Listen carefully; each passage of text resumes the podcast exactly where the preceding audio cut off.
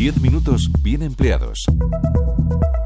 Hace mucho que por aquí no hablamos del paro. Es la cifra más baja desde el año 2008. Somos el líder del paro en Europa. Hemos conocido los mejores datos de empleo. Gracias al empuje de Madrid, ha bajado el paro en España. La palabra paro ya da miedo, pero si le añadimos la coletilla de larga duración se pasa directamente al pánico. Pero es que ni siquiera se molestan. Tú puedes echar, yo me acuerdo que en noviembre y en diciembre, con una depresión horrorosa, si no eché 200 currículos, no eché ninguno. Ninguno. Sí. Soy exclusión social por edad no, gracias a Dios, no por otras circunstancias, que bueno, hay otras personas que las tienen peores, ¿no? Pero en este caso son 58 años. En definitiva, formamos un grupo donde al final todos tenemos un único vicio, que es comer y vivir. Por eso las prestaciones, los subsidios, las ayudas suponen un balón de oxígeno para muchos desempleados, un sistema que según a quien preguntes eh, pide a gritos una reforma. 10 minutos bien empleados. Los españoles somos los líderes europeos en tasa de paro, 13,2%, o lo que es lo mismo, 3.127.000 personas que quieren trabajar y no lo consiguen. Cuando alguien está más de un año en las listas del SEPE, se considera que es un desempleado de larga duración.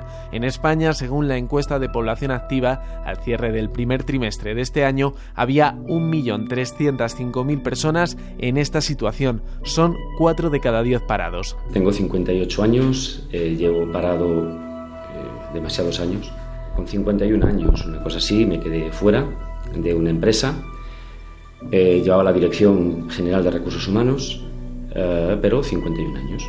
Entonces hubo un ERE y bueno, pues nos echaron a todos a la calle, lógicamente, porque bueno.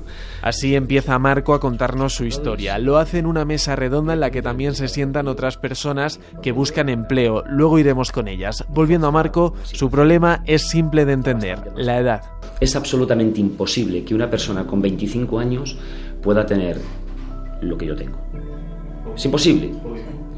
Por ley de vida, por, por, por, por edad, por, en fin, es imposible. Y los datos validan su versión. Más de la mitad de los parados de larga duración, unas 670.000 personas, tienen entre 45 y 64 años. Yo falsifiqué mi currículum con la edad.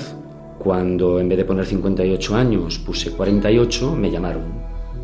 Me llamaron tres empresas. Hicimos una entrevista muy interesante, muy entretenida. Era sí a todo. Eh, yo tengo una formación bastante extensa, tengo diferentes másters, tengo dos idiomas, y todo fue sobre ruedas. En el momento en que optaron por conocernos físicamente, yo dije que sí, pero que había una salvedad, que tenía 58 años. En las tres entrevistas, sin ningún tipo de excepción, hubo un silencio. Una prueba, la de modificar la edad, que Edurne, presente en la misma mesa que Marco, también probó. Y yo también he hecho la prueba. Y, y puedo compartir, por desgracia, tu experiencia y el resultado, ¿no? Y es muy, muy, muy triste. O sea, yo llevo parada desde agosto. Porque si ser mayor de 50 años lo podemos definir como un factor de riesgo a la hora de encontrar trabajo, ser mujer complica el asunto incluso más. Yo me llamo Edurne, tengo 59 años y comparto la experiencia, todo lo que ha dicho Marco yo también tengo una dilatada formación, soy licenciada en Derecho, tengo cuatro posgrados universitarios, pero es inútil. O sea, una vez que cumples 50 años, entras, eh, pasas a ser invisible. Seis de cada diez desempleadas de más de 65 años son paradas de larga duración. Mi último trabajo fue como técnico administrativo en el Banco Santander.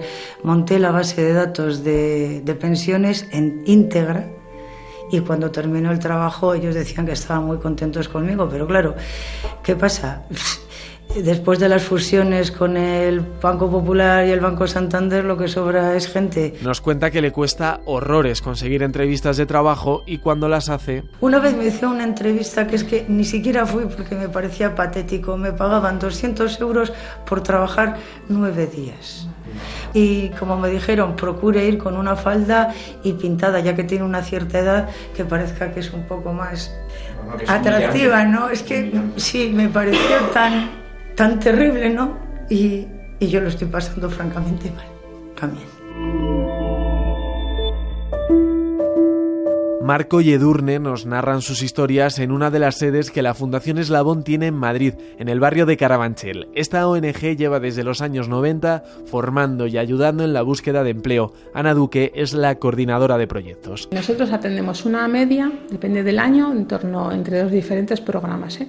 una media de unas mil personas al año. En torno al 65-70% son mujeres y eh, tenemos un porcentaje de inserción que está en una media del 45%. Justo en el día en el que los visitamos, una empresa ha ido allí a buscar personal de cara al verano. Alison y Joana también persiguen un trabajo, pero con un perfil distinto al de Marco y Edurne. Ellas son mujeres inmigrantes. Estoy en el paro, entonces estoy en búsqueda activa mm, de trabajo y más que todo formarme a carreras cortas que me puedan permitir optar a un puesto de trabajo. Sí, he estado un año parada, ¿vale? Y dada de alta, pues dos años tranquilamente, ¿vale? Y recién ahora, anteriormente he estado trabajando, pero en negro en el tema de lo que es la limpieza, ¿vale? Y recién ahora es que estoy otra vez incorporándome con el tema de la búsqueda de empleo. La tasa de paro se dispara hasta el 22% entre las mujeres extranjeras según la última EPA. En un primer momento, Alison nos confiesa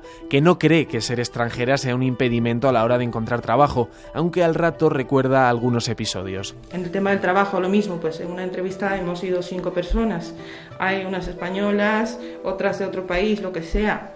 Y claro, Mm, te han llamado a lo mejor a otra compañera que es de España o es de blanquita y han habido también personas ahí morenitas que son de África y eso que han ido pues y ellas pues no la han cogido ¿no? Joana apunta que las condiciones de los trabajos que les ofrecen a menudo no están a la altura. El trabajo que me dan son solo cinco horas a la semana que eso no me cunde para lo que para todo en general me entiendes entonces necesito algo más y por eso sigo en la búsqueda hasta que encuentre algo estable que yo pueda más o menos sustentar a mi hija y yo. Prejuicios que Ana Duque de la Fundación Eslabón nos confirma. Los prejuicios que tienen que ver con la edad, con el sexo, con el origen y, el que si la persona puede estar o no pues, estar cobrando una prestación que le impide o que le, que le dificulte y que le interesen las condiciones. Diez minutos bien empleados. Ser parado de larga duración y carecer de ayuda es el día a día de 6 de cada 10 personas que llevan más de un año sin trabajo. Y el 58% de los parados de larga duración que están registrados no perciben ningún tipo de prestación. Es Hortensia García de la Secretaría Técnica de Comisiones Obreras que de paso hace un ruego al gobierno. Cuando nos hablaban de que de que iba, bueno, el tema económico iba bien, que estaba habiendo muchos ingresos por cuotas y así, mm, estaban muy contentos de lo que iban a ahorrar, entonces les planteamos que, que igual se deberían plantear atender a estas personas. El sindicato dice que hay que hacerlo por dos motivos. Primero, porque en el terreno asistencial los ingresos superan de media en más de 3.000 millones a los gastos. Y el segundo, porque aquí no hay sitio para el fraude. Carlos Bravo, Comisiones el número de personas que agotan las prestaciones por desempleo es de un 10%.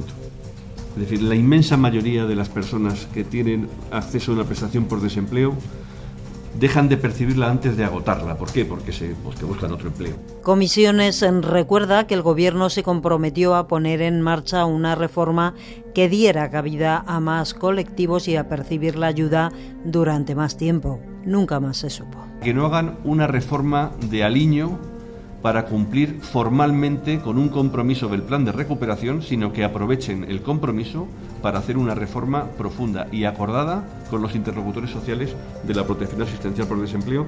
A más edad, más riesgo de que el paro se haga crónico. Peor si la damnificada tiene nombre de mujer. Yo eh, perdí mi trabajo en mi primer embarazo. Yo tengo tres hijos y me quedé sin trabajo cuando estaba embarazada de mi primera hija. Difícil aclararse con la maraña de ayudas que ofrecen gobierno y comunidades, aunque Ana Duque de la Fundación Eslabón tiene claro cómo discurren las cosas. Hay que hay dos circuitos. Uno es el circuito de los subsidios y de las prestaciones que tienen que ver con, la, con empleo ¿vale? Ahí es más o menos rápido y bueno, la concesión es más o menos inmediata y es más o menos fácil pedirlo. Tan claro como lo que cuesta renunciar a ayudas cuyo cobro ha implicado una carrera de fondo. Los subsidios son las prestaciones que tienen que ver más con la parte social, como es el ingreso mínimo vital, la renta mínima de inserción, ahí el proceso de solicitud y de, y de que te lo concedan es mucho más largo. Entonces la gente una vez que lo consigue se aferra el ingreso mínimo vital tampoco es la panacea. Muchos beneficiarios ignoran que tienen derecho a percibirlo.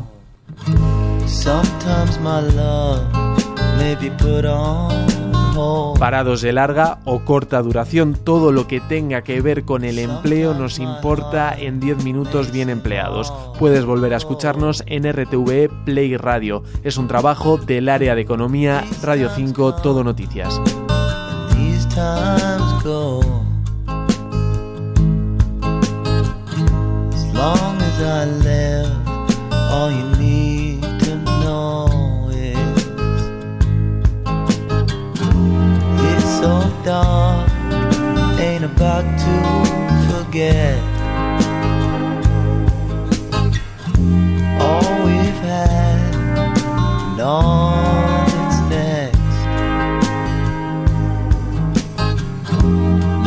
My heart beating in my chest. This old dog ain't about to forget. Often a heart tends to change its mind. A new day decides on a new design. A new day gets set on another way. As long as I live, all I've got to say is this old dog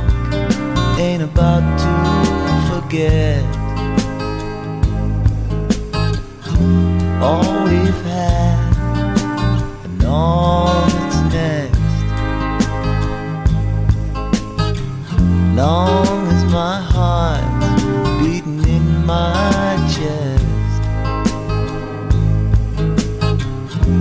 This old dog ain't about to forget.